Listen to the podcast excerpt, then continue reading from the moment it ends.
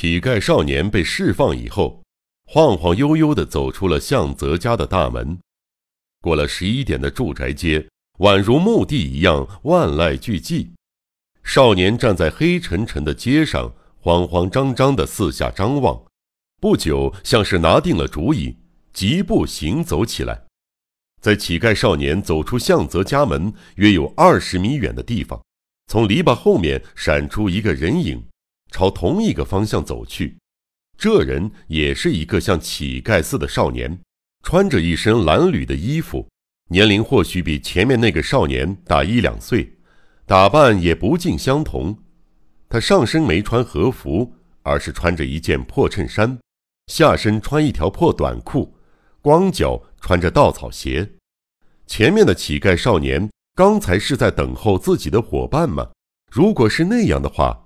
年龄稍大一点的乞丐少年应该跑过去跟前面的孩子打招呼才是，但后面的乞丐少年毫无追赶之意，相反，好像是一面注意不让前面的孩子发觉，一面保持适当的距离尾随而行。年龄大的那个乞丐少年其实并不是真正的乞丐，他是众所周知的小五郎侦探的名助手小林少年。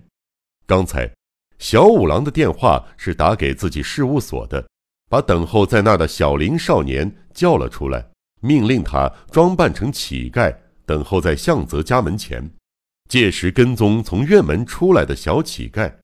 方才栗子觉得奇怪的口哨声，不是别人，正是这个小林少年吹的。对此，一无所察的小乞丐在寂静的街道拐弯处，一会儿向右拐。一会儿向左拐，头也不回的一个劲儿向前走，因此，小林少年得以毫不费力的继续跟踪。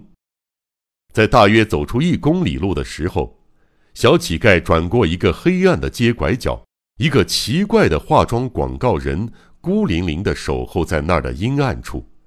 只见他上身穿大红衣服，头戴尖顶帽。胸前抱着一个大鼓，挺立在寂无一人的街上，其身影离奇可怕，仿佛噩梦中的妖怪。喂，干得怎么样？乞丐少年走近以后，化妆广告人低声询问：“嗯，当然照出影子了。”少年也低声回答：“那为什么回来的这么晚？被抓住了呗。”我早就料到会是那样，是小五郎那家伙吧？是啊，都叫他小五郎，衣衫破烂的打扮，在我刚从树缝里爬出来的时候，把我给抓住了。少年把那以后发生的事也详细的说了一番。嗯，干得不错，哈哈哈，活该倒霉。小五郎那家伙费了九牛二虎之力抓住的，却是一个玩具隐化和小乞丐，一定大失所望吧？来。这是讲好的票子，要省着点用啊！化妆广告人说着，把一张纸币递到了小家伙手上，然后头也不回的扬长而去。乞丐少年也许是临时雇佣的吧？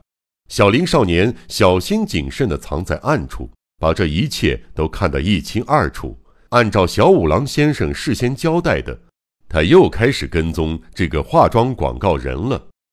化妆广告人晃着尖顶帽，在黑更半夜的街上一直朝着空寂的方向走去。